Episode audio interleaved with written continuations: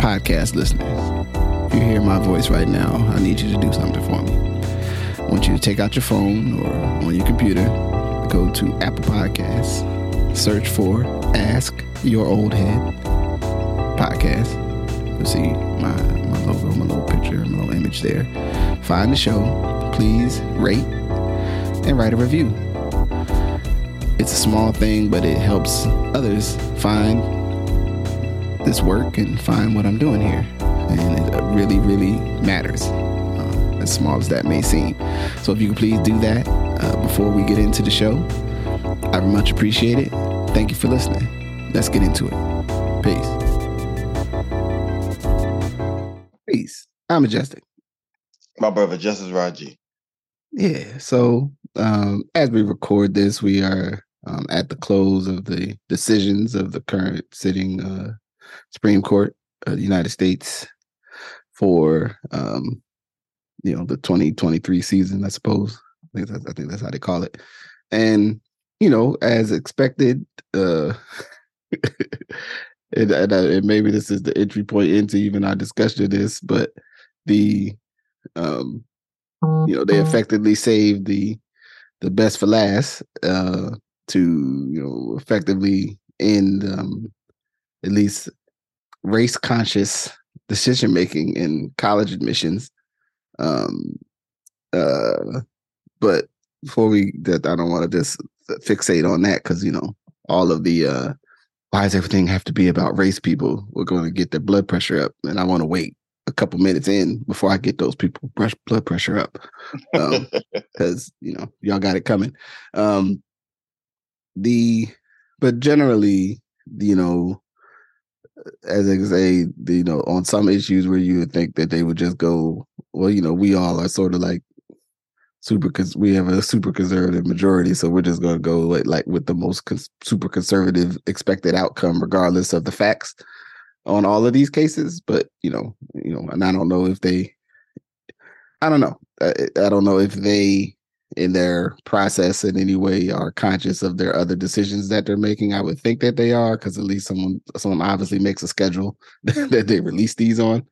Um, right. But in any event, um, so a lot of things of national import were decided on. I mean, we're gonna come back to the affirmative action, but um. I, I think at least in a potential win for uh, voting and electoral representation, you know, Louisiana uh, maps have to be redrawn.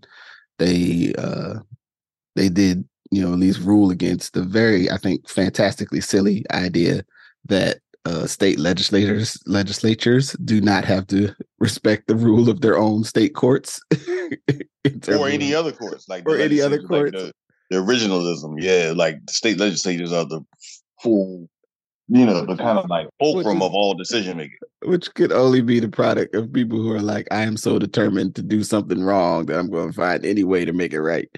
That's right up there with the like sheriffs don't have to adhere to anybody's authority. They're the, they're the supreme champion of the county.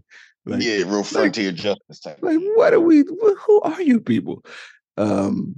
Um, yeah, so but I think there's I think let me just say this. I think there's a, a thing there. Mm-hmm. Th- they are people who are really interested in power. Mm-hmm.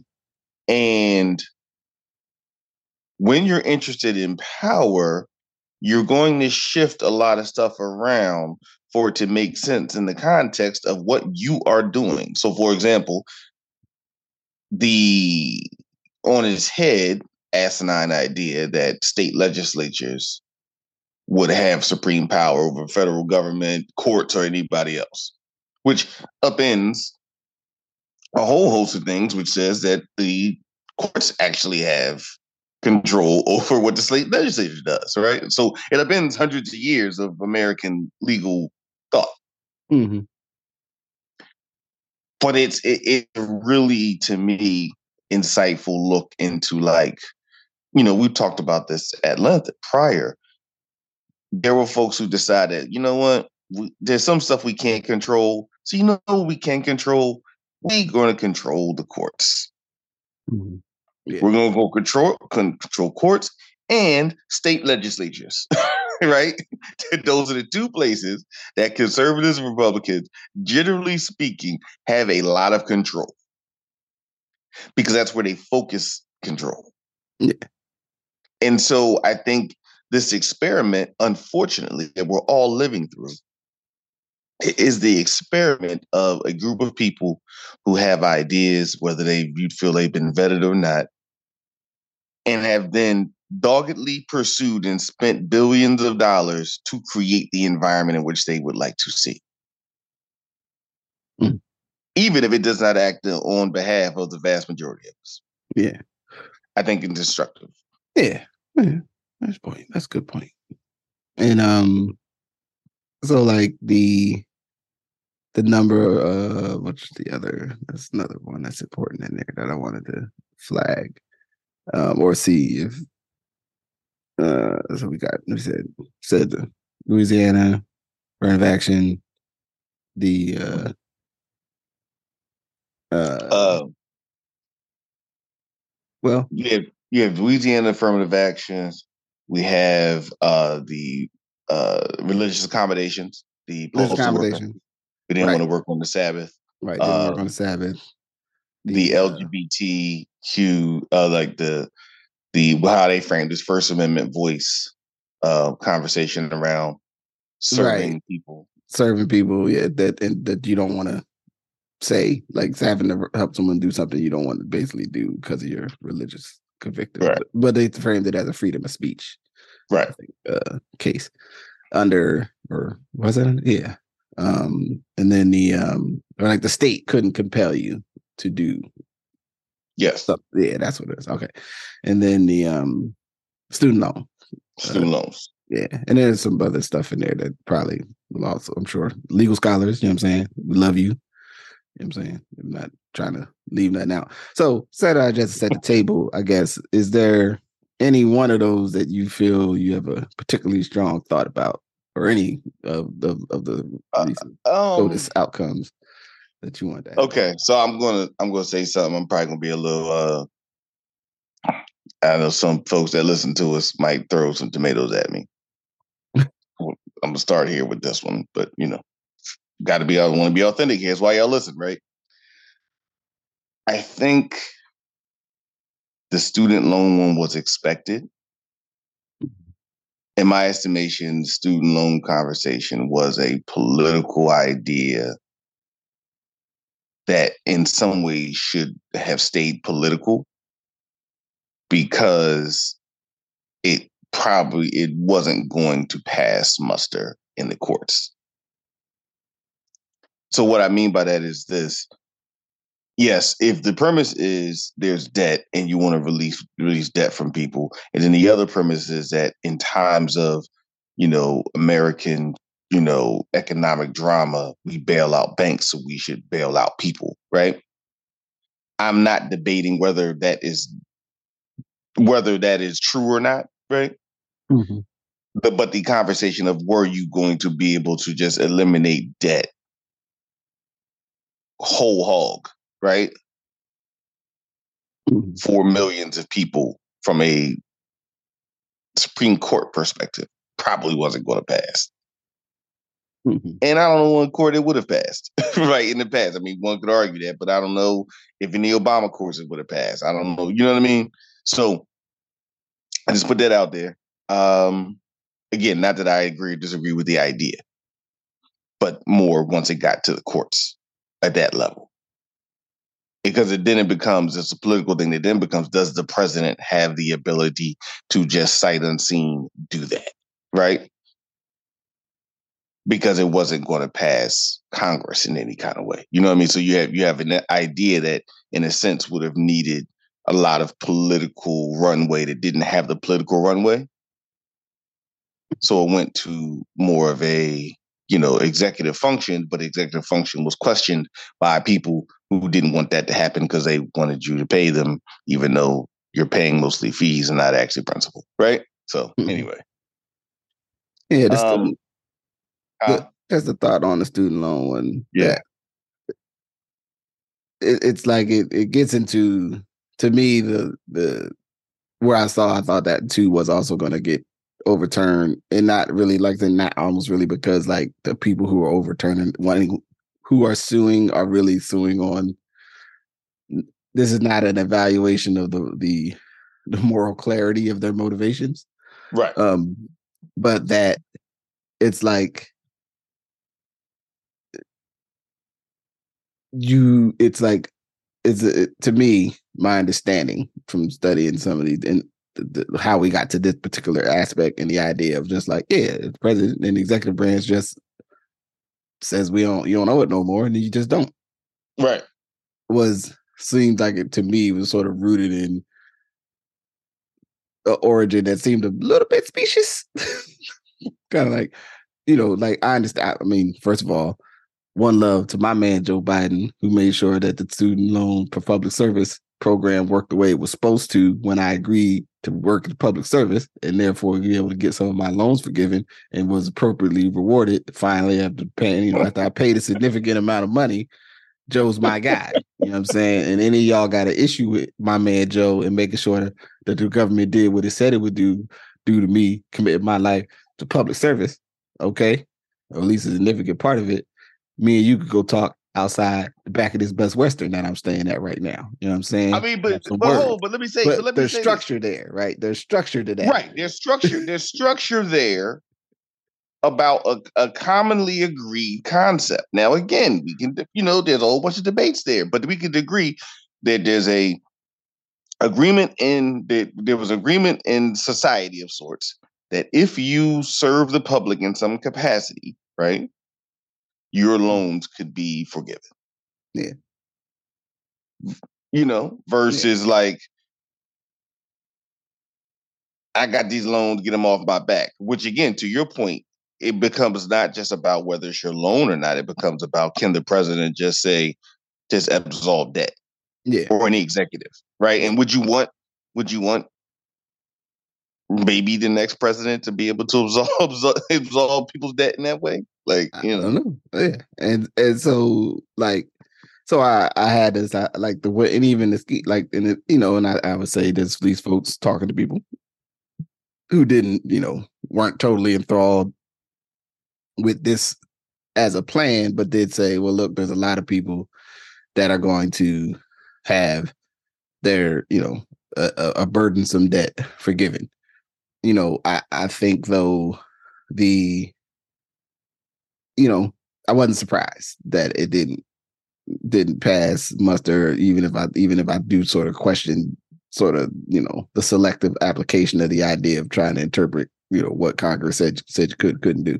Um, and I, again, I don't I don't trust the, you know, the, the the motives of those who opposed it, because I think those people would would probably more than likely love to have my loans reinstituted and say, well, we don't care if you did something you you, you served in a public sector roles that probably paid you less money than what you could have earned doing some other thing in the private sector, and therefore, you know, it sucks to be you. Take back this uh, twenty-nine thousand dollars. You know what I'm saying? Like, right. It, so there's like these deeper questions about, you know, what incentives, um, service, and then, you know, and, and not to mention that, I mean, I guess the other uh, large underlying thing is the predatory industry that has been created around student loans that coincides with, as I see it, a promotion of an idea of the return on um, really intentionally misleading people about what costs they should bear to get an education. Right. Like, right.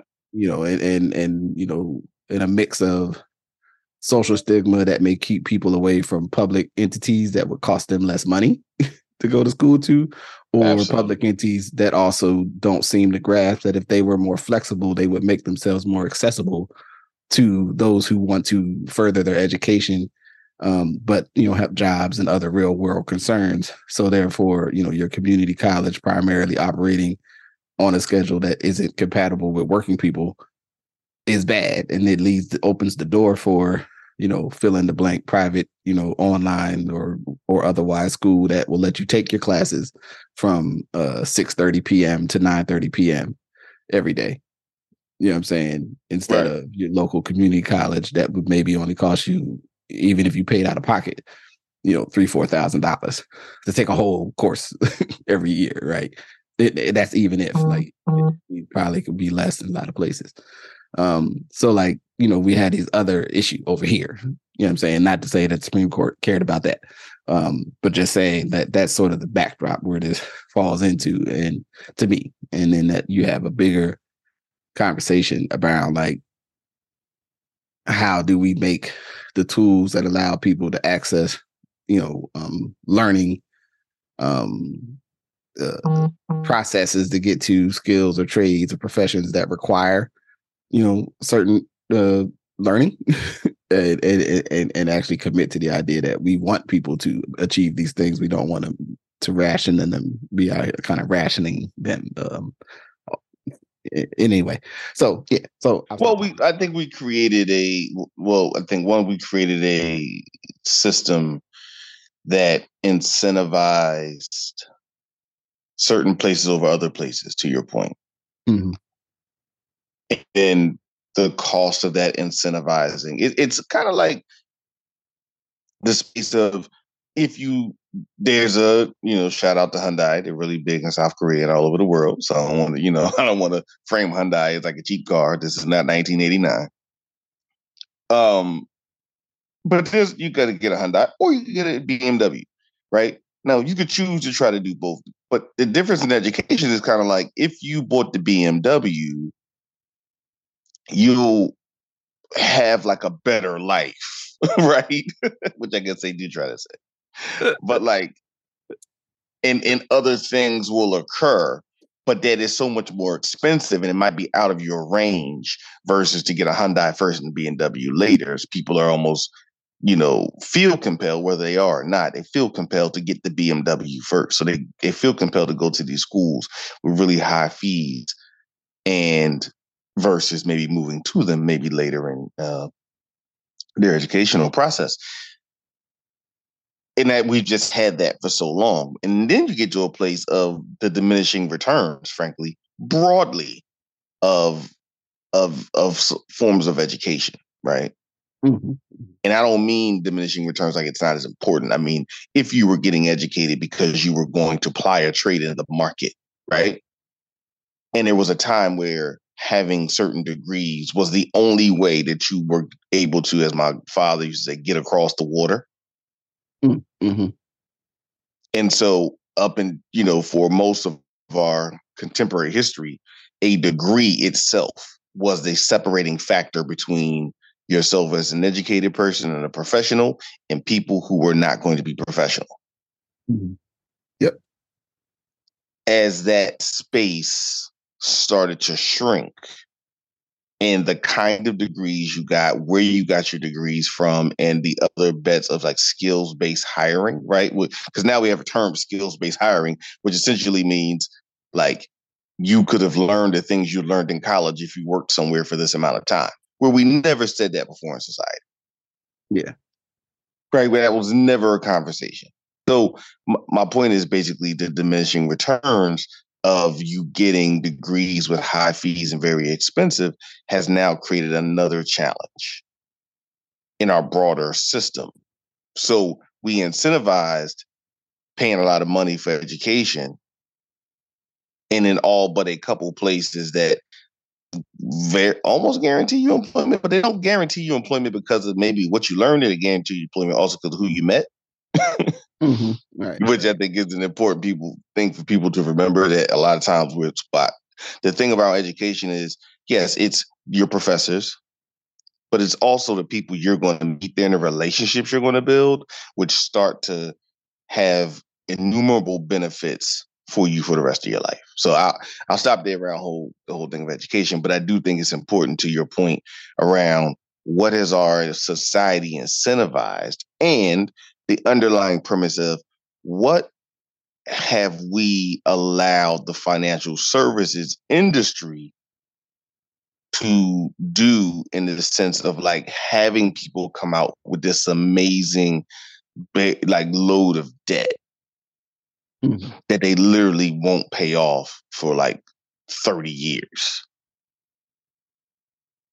All right. You know. Yeah. But yeah. Yeah. So. I don't know.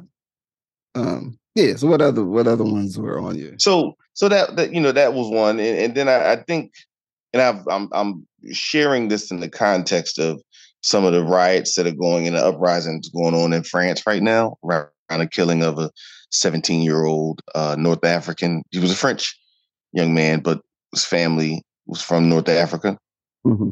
in the suburbs of Paris, and they've had like, you know, days of days of uprisings and burning and a whole bunch of other stuff, right? Burning down shopping malls and shit.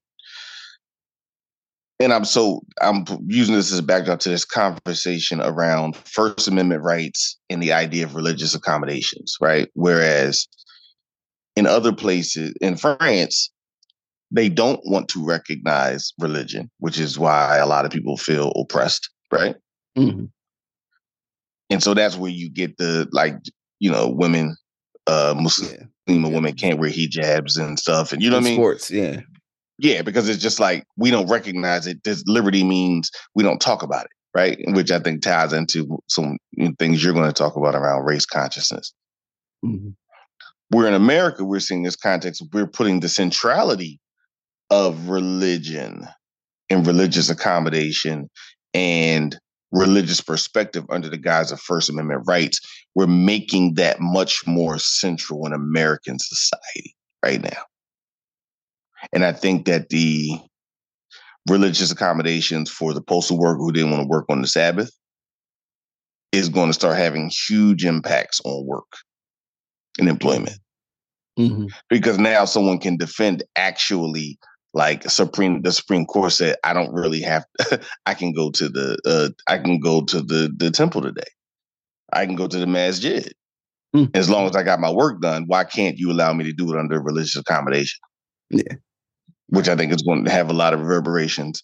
And then the other part around, as a as a business, if I disagree with a message, I don't have to serve you.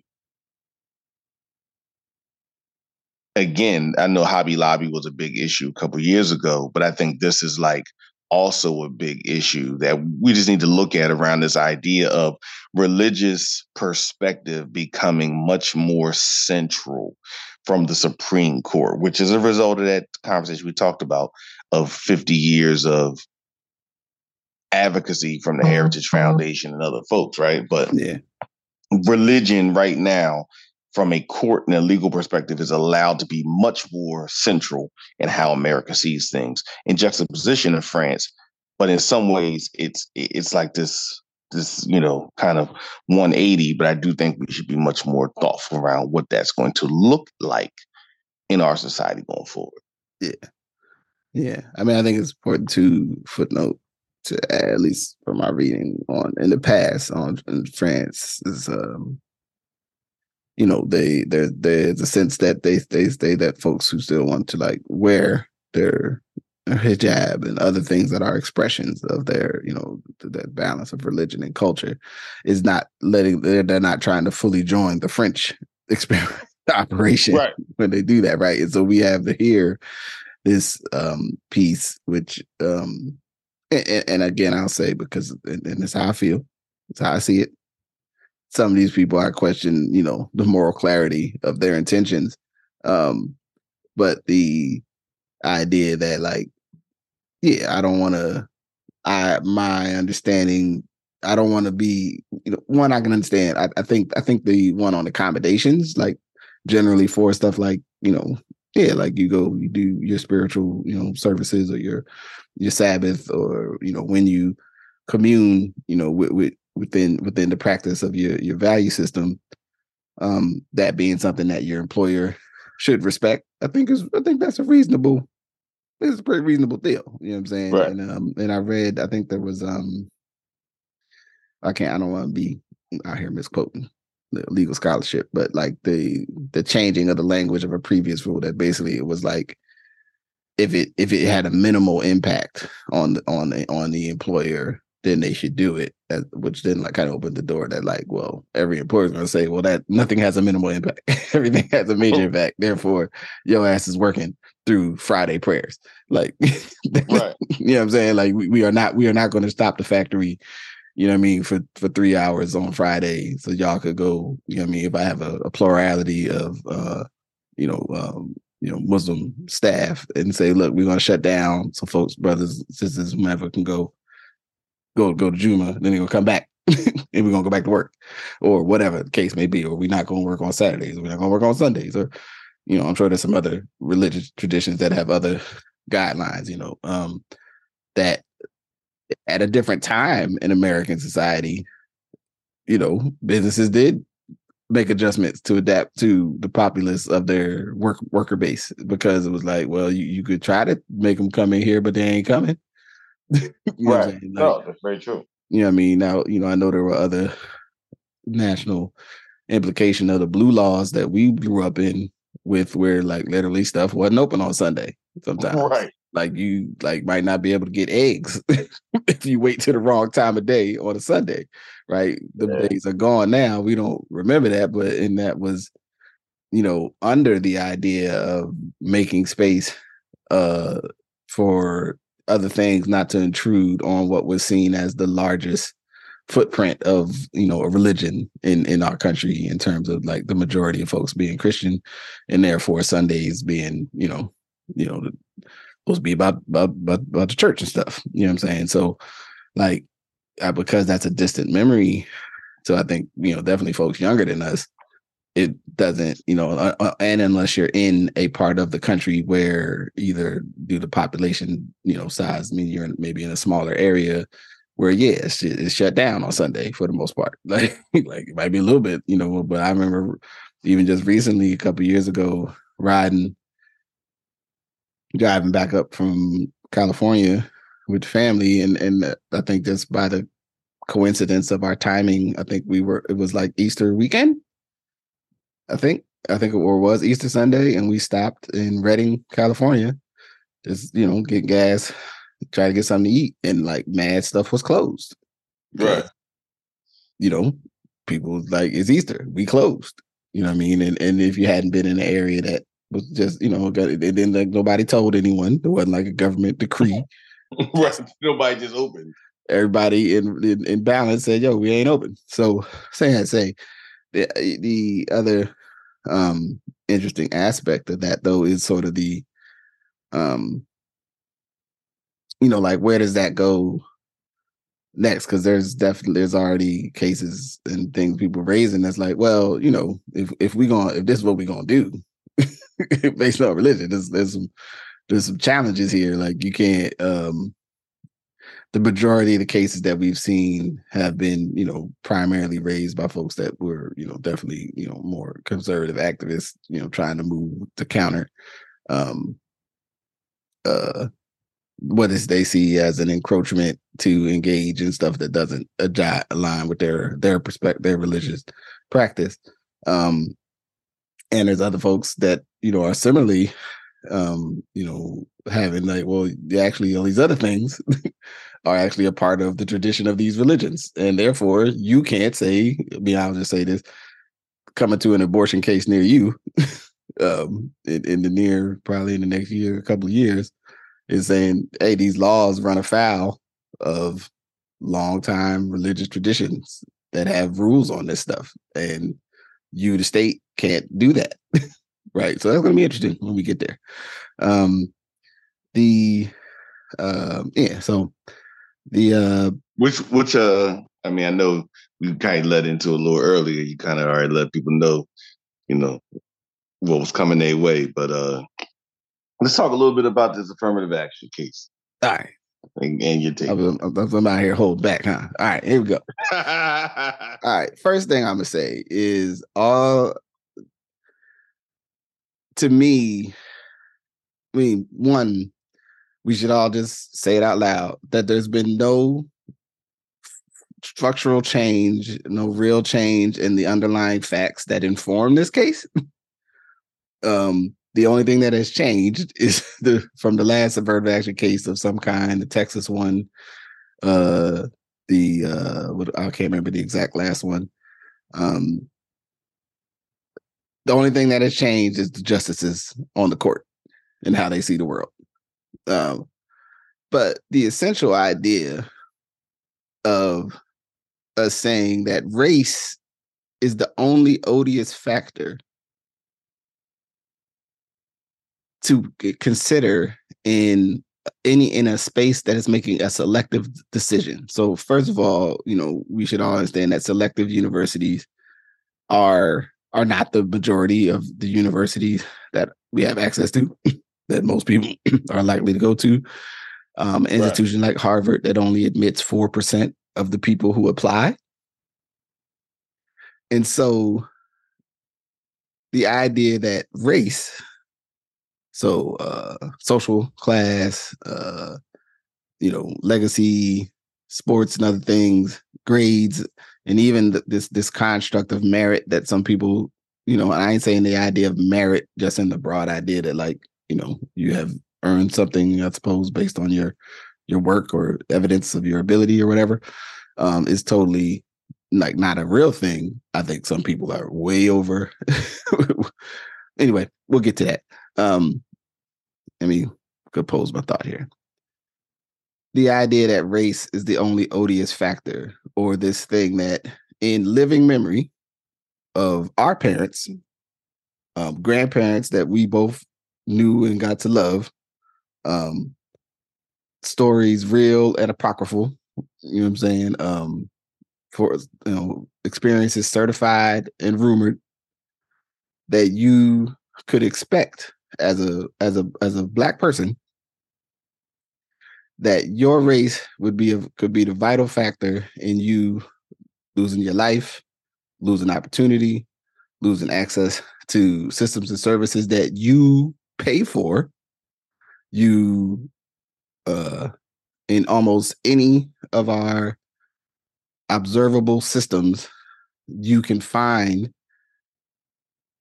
disparate outcomes that can be predicted by race currently, right now, like as we speak, um, for everything from where you might happen to live, uh, comorbidities as affected by COVID, uh, proximity to uh, hazardous waste and materials, uh, you name it.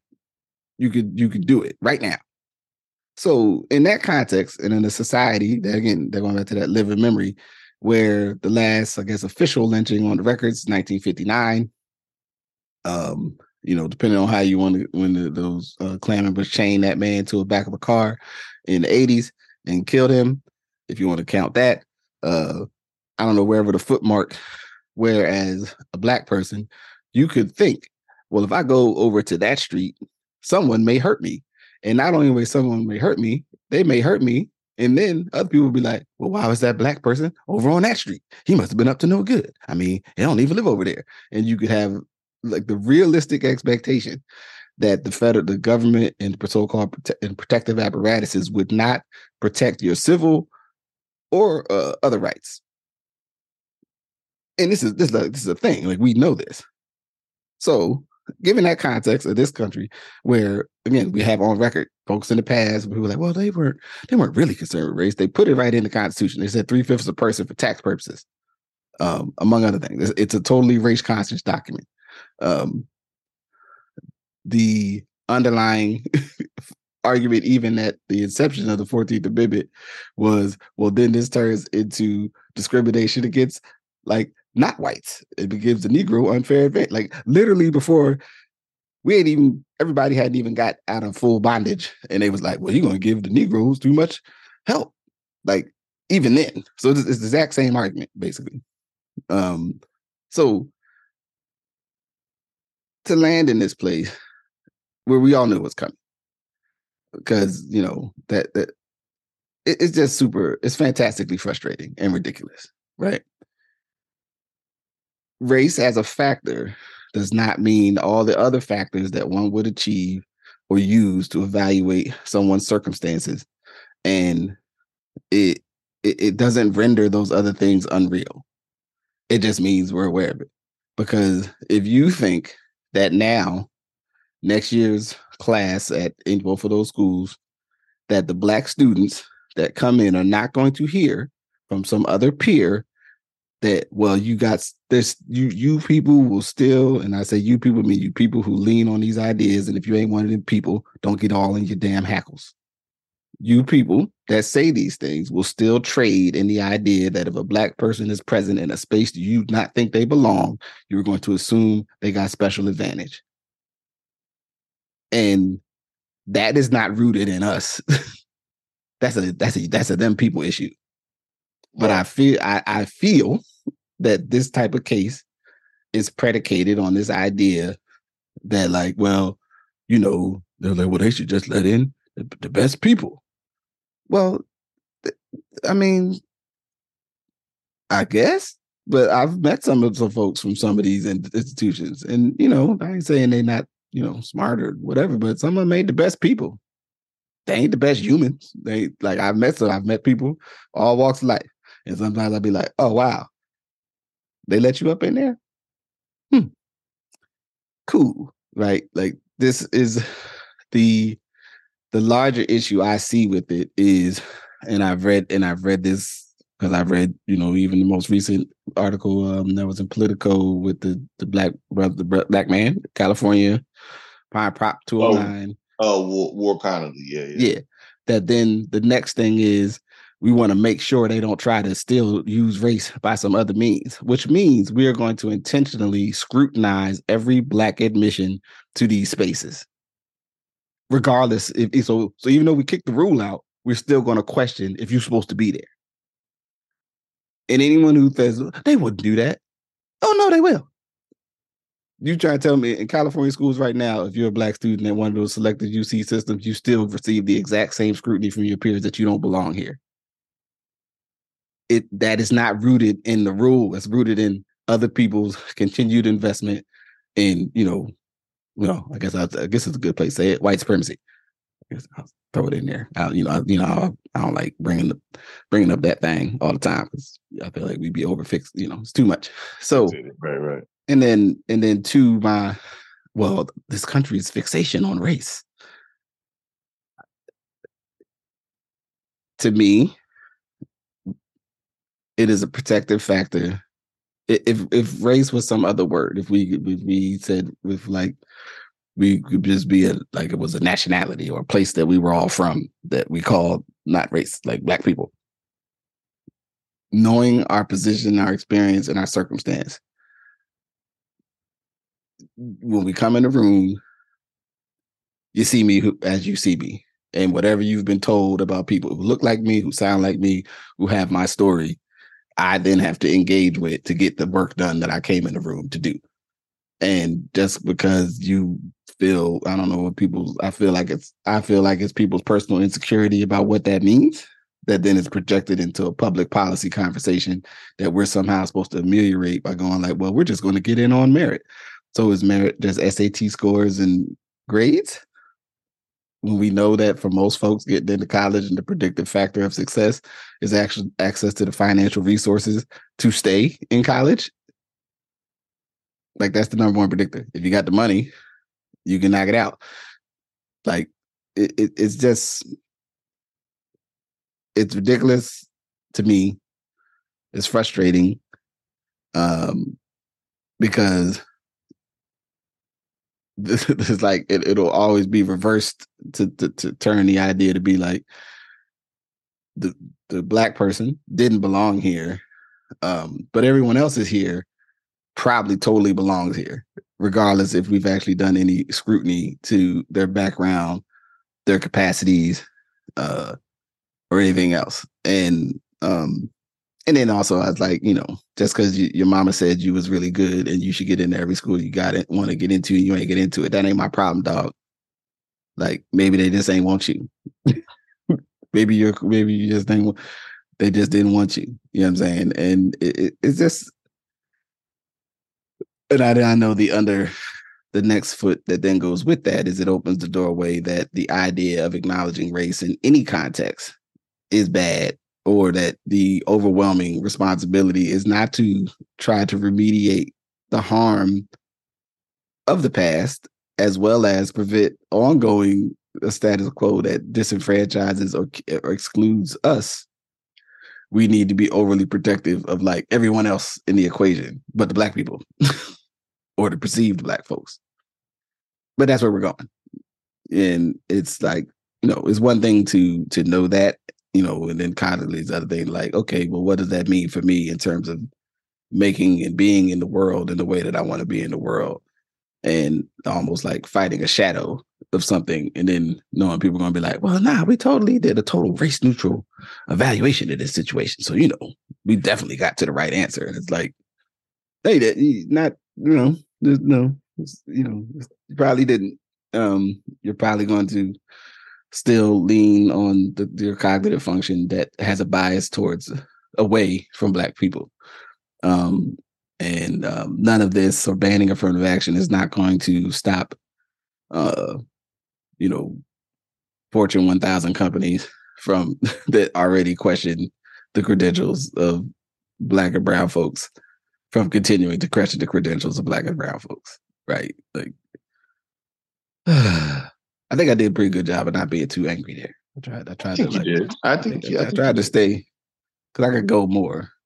I think you did. I mean, I, I, so one when, and this is specifically about the the case, the the idea that race is not a marker, but legacy is still allowed to be a marker. For example, because mm-hmm. if you said, okay, race is, you know, race shouldn't be a marker because you feel like, and this would be real, somebody white or a particular group of Asian students felt like they were not allowed access.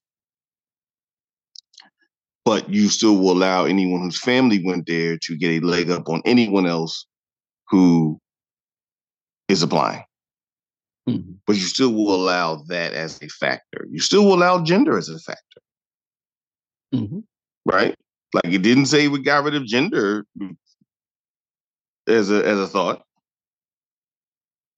It's just saying we got rid of race alone. So to your point, the fact that we only used one factor out of all the rest of them. Now, thoughtful places will start to use a more a weighted index, right? Thoughtful folks will use a process by which, you know, they will take uh, multiple things into consideration, and willfully they will continue to be as diverse as they have been, and if not more so. Places who didn't want to do it, this is their reason not to do it, and you'll be able to clearly see who wanted to do it, who didn't want to do it, by what schools get a lot whiter, mm-hmm. Mm-hmm. Um, whiter in particular, because I don't even think you're going to see a huge boost, even in the uh, even in the U C, uh, the California. A decision from the nineties, you saw a, a small Asian, a small bump of Asian populations, but a huge white rise. Yeah, yeah, and and a and a and a you know, multiple percentage point of Black and Latino students no longer getting into those schools. Right. So, you know,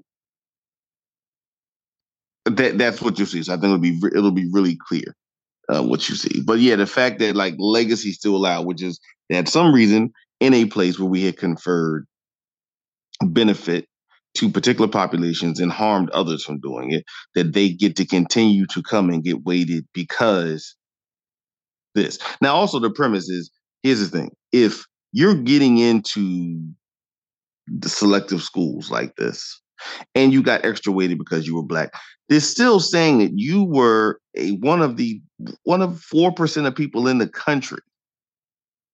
Right. That qualified. Right. Or in that class that qualified. Because here's the thing. If a person plays sports, no matter what their race, they can still get in with lower grades anyway. Yep. That doesn't change that at all. So this is really a stalking horse for the idea of legal folks to not allow conferred benefit to Black people, but still allow all the other forms of benefit. Mm-hmm. When a place has taken away benefit from a people for hundreds of years, halfway allowed benefit as a part of something for the last maybe thirty or maybe fifty, and now that's being struck. So it, again, I take it back to the power context. This is what happens when you have judges who act on behalf of ideas of of of recompense and revenge. This is what happens when people spend time with a fifty-year plan to control the courts, and then that way control the contours of, of American policy. And this is what happens when people don't care as much as they should about these things in the context of what gets done in America. Because what gets done in America is not what you deserve. It's what you negotiate, bargain, and make happen. Mm-hmm, mm-hmm. And I think that this is one of those things, along with Roe v. Wade, which I think, you know, obviously, you know, uh, brought folks just back to thinking like, okay, yeah, the thing you law, the thing that you, the, the biggest impact of Donald Trump being president was the impact that he had in the ability to, to pack the court, mm-hmm. which will be seen, felt, and heard far beyond the four years of his foibles and, you know, slapstick comedy, regrettable slapstick comedy. Mm-hmm. Um, but yeah, I mean, I think, you know, we'll, we'll, we'll see, you know, I also say this to, to the, you know, Black folks, some of whom think, or, you know, think that they'll be harmed by this, you know, might want to give another look to your H B C Us. Um, you know, H B C Us kind of want to get ready, and people don't want to live in trailers. So, you know, yeah, start, start thinking about that. Yeah. Um, you know, I mean, and, and again, for me, as a person whose families attended H B C Us, but I did not. Um, I think this is, and we should be anywhere we want to be. So let me start there. Yeah. However, there is also an understanding of, if somebody didn't want you to be somewhere, where would you go? And I think it's up to all of us, whether you are, whether you went to H B C U or not, to know that they are still relevant and frankly will be more relevant in times to come. Yeah. And to empower them so that there are places where Black people can be educated at the highest levels of education for when things like this do occur. Yeah. So. Yeah. The only thing I'll say on it is um, it just because it is, as it pertains to education, um, is also to remember for those that go, like, if you got into fill in the blank selective university, you know, or at least got a, a nudge, you got a nudge because of your racial, you know, how you showed up race wise, you still had to go do all the, the work to get the degree. Right. Um, like you don't, you don't just sign up. Like I didn't go, we didn't, we both didn't get to Pitt that first September. And they said, here's your degree. Have a great four years, whether you do classes or not. Right. But pertaining to those student loans, they didn't say, hey man, here's the bill. Student loans, you go get, you know, take the classes or don't take the classes. Like, right, like uh, the bill got higher because I took more classes, right? And then, you know, later went and got a master's in teaching. But like all of that, just the like, I know I, I just never really understand how they, how the people, because because the underlying thing to me here is also, again, like the folks who trade in the idea that there's some diminish in the outcome if you had an opp- something that gave you some level of favorability over someone else, or as opposed to someone else in your access to the opportunity. Um, then the other thing that I think is important, and it speaks to, um, you know, I think it's a sidecar to, you know, attending H B C Us, uh, attending also, you know, in some of our states are, you know, a lot of states got great land grant state uni- in- institutions. Um, sometimes they don't want you there as a Black or brown person, but um, or at least maybe the institution may want you there, but I don't know. They may be indifferent to you, but there are people there who are going to still also, again, question the idea that you belong in a university because of whatever they've been told about how the world is composed. Um, and then you have to deal with those people while you're trying to, like, you know, study biochemical something or astrophysics or uh, psychology, whatever the case may be, psychiatry. Um that you uh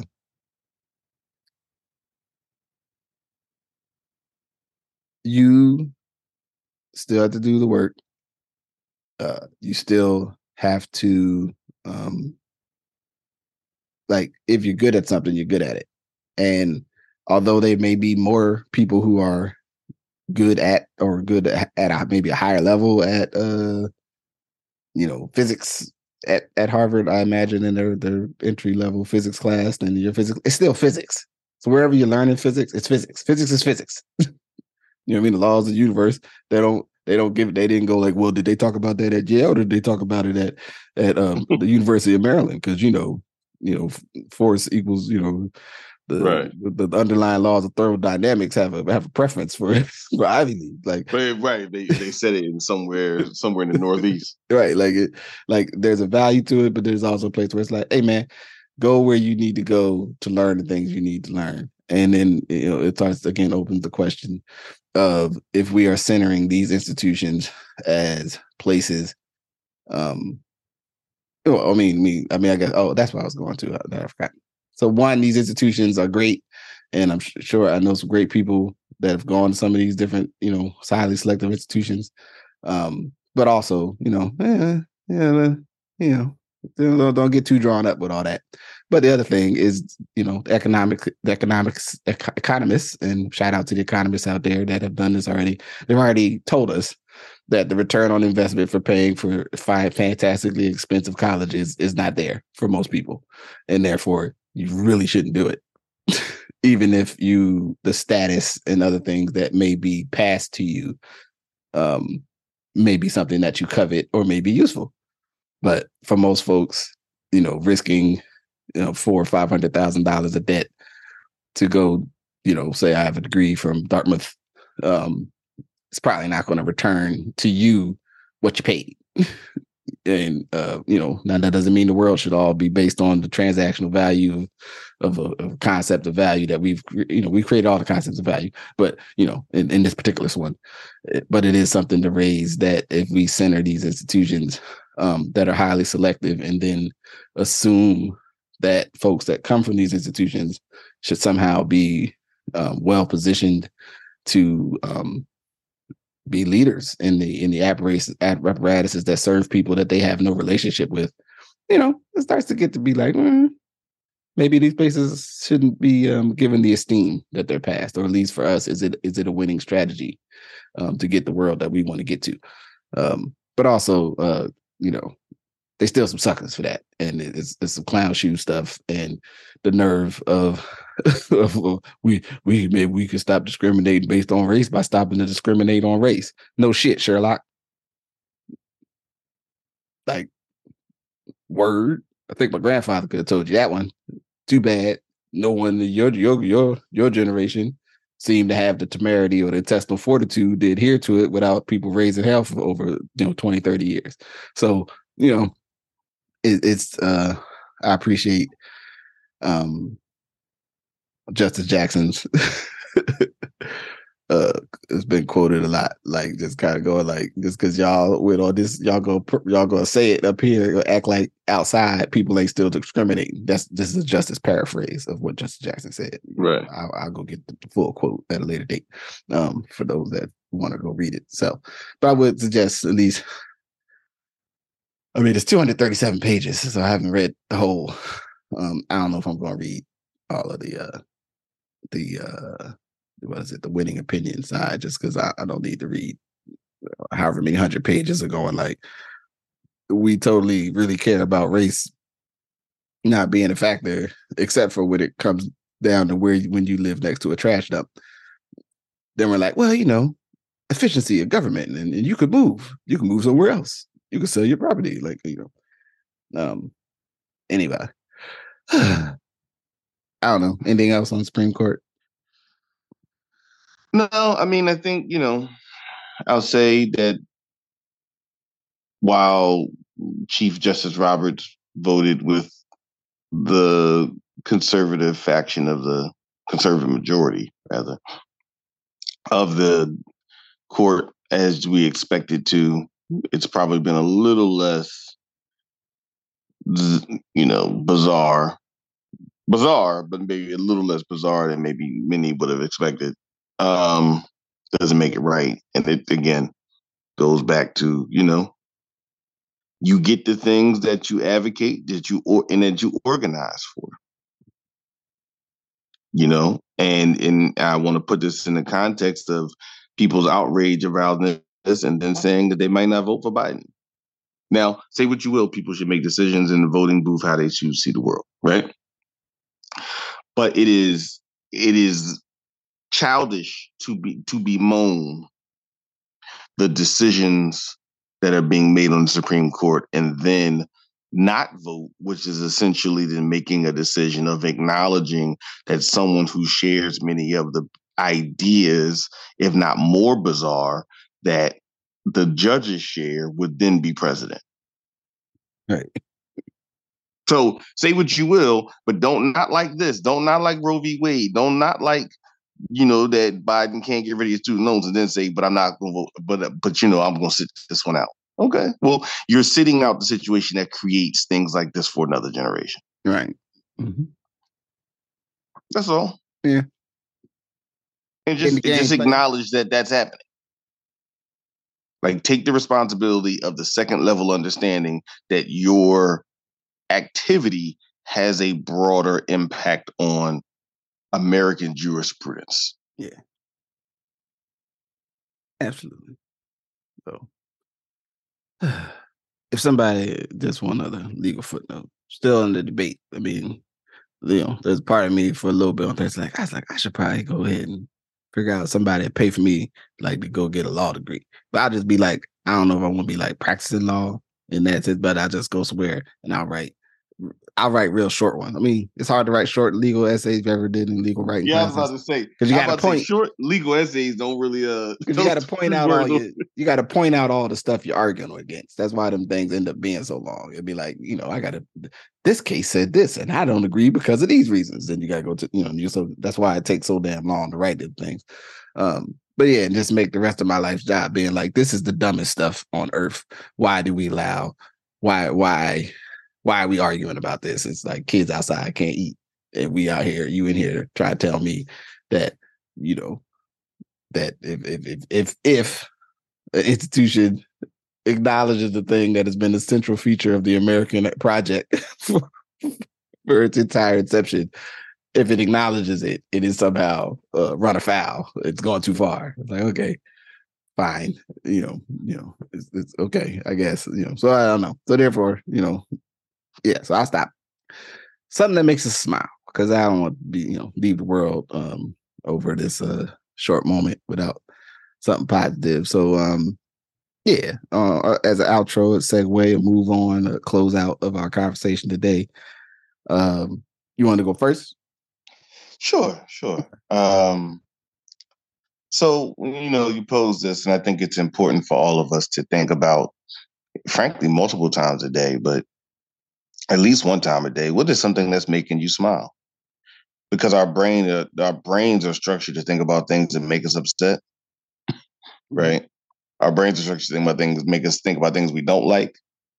So we, you know, also have to give that kind of time and attention to think about what we do like, because, you know, very, you know, uh, like you often share, just like, it's important to decide what you care about and what you think you want to see versus what you are trying to constantly stop seeing, mm-hmm.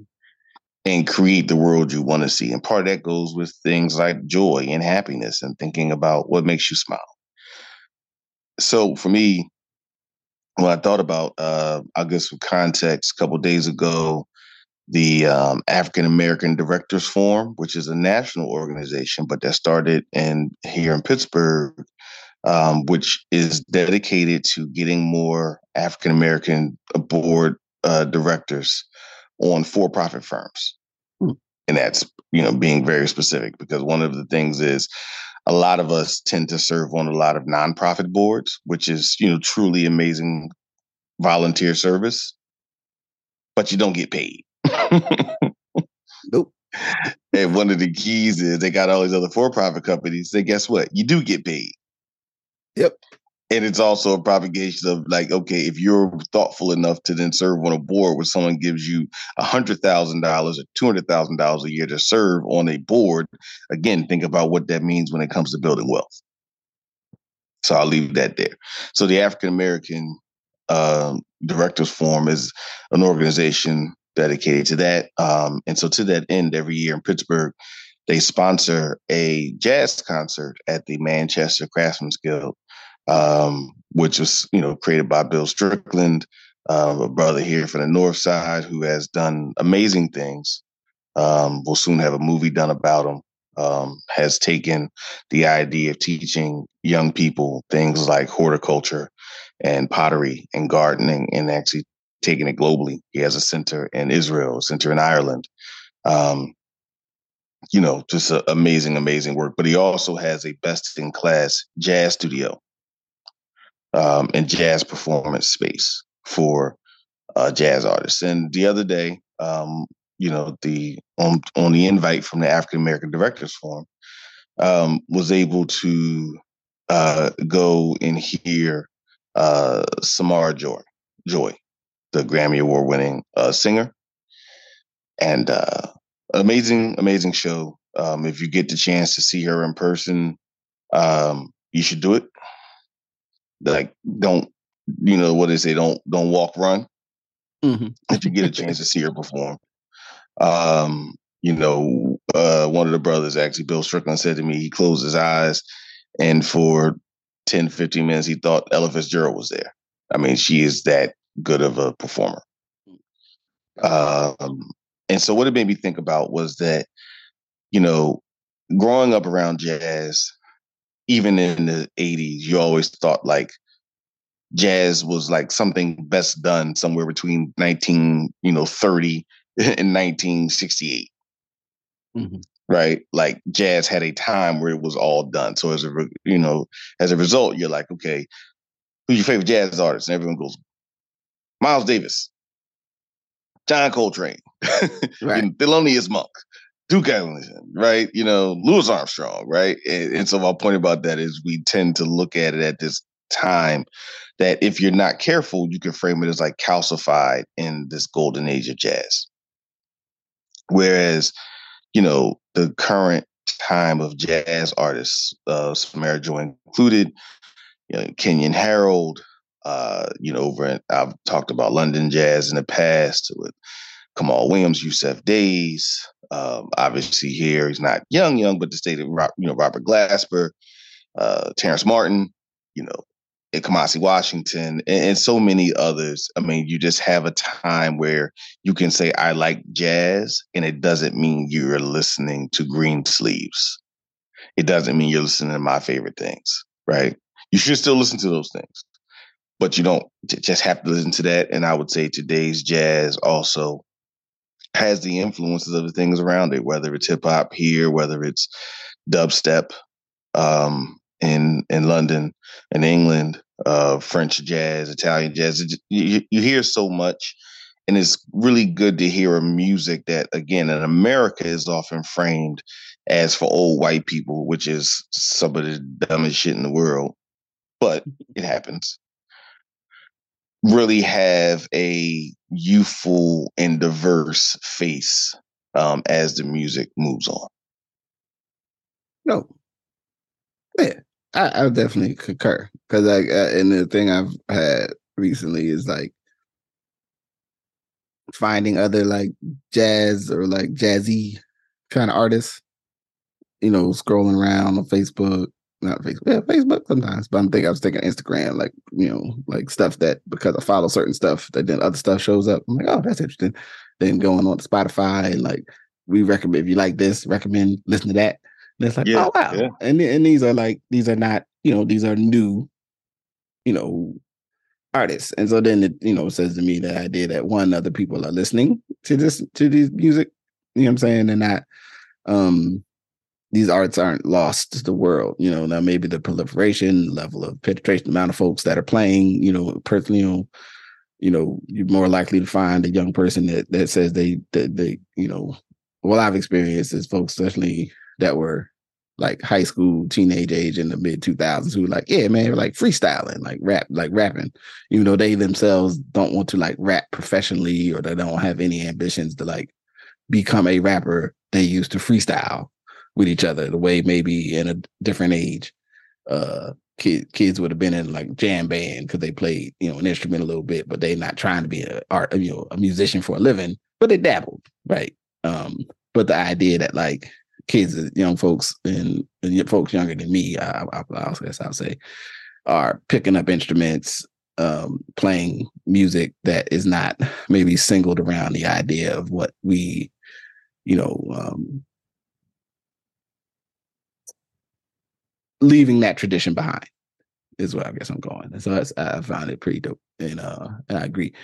Um, my made you smile, and I was thinking about it. I had a couple things, but I really gonna land on um, is uh, I mean, I've been a fan of his work for a long time, but the comedian um, Ali Sadiq, um, and he released a recent second special on YouTube called um, uh, The Domino Effect.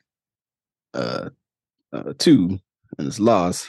And the, the first domino effect uh, was, um, it, it kind of speaks to uh, basically this comedian uh, from Houston, um, and he, you know, speaks quite frankly about like, you know, ex- experience in the in the penal system, um, street life, you know, all sorts of just being black, being from Houston, and he's hilarious, and it makes you smile every time I listen to some of his pieces. Um, you know, if, if if you probably the one that he's most famous for is the Mexican got on boots story. It was like from uh, This Is Not Happening on Comedy Central about eight or nine years ago now, which is still, like I said, one of the most best told stories and comedic description of, of a really dangerous, painful, ugly, multi-level, terrible situation for one to find themselves in. Um, but the ability to find the humor in in that situation, um, you know, you know, um, and and and and within his comedy, you know, doing a lot of the aspects, as I see it, of sort of traditional story based uh, comedy, you know, where I'm telling you these stories, but I'm also like discussing an issue of import and also something that is maybe really painful and detestable to experience, but finding the space for humor and healing within that. Um, and I, and then like, it doesn't, you know, I've seen other interviews of him, you know what I mean? He seems like the person to me that has a real, a real sort of clear line around like who he is values wise. And I, and I, you know, you know, being who we are, I respect that. You know what I'm saying? Like, you know, I have a, you know, you know, I, I think we have a lot of um, similar understanding, especially around the construct of like honor, you know what I'm saying? And like your, in your own standards for yourself being about you and not other people. Cause you know, we live in a world where folks get real swishy on, on how they treat people. You know what I mean? D- depending on who they are. Right. And not like, right. Nah, this, this is how I get, this is my, this is my way. You know what I'm saying? Like this is how I do things. So if it, I don't do things that other way. And anyway, so, um, but including, And and I suggest you can find both of those specials, and he has other like, you know, records. I think, you know, specials uh, from other times, but those are in the last two years, and I think they're really good works. But the uh, closing piece where he basically gets to discussing his inability to let go of a grudge, and uh, I don't want to ruin it for those who've never seen it. But um, again, uh, a facet. Although I'm not, I'm not the most.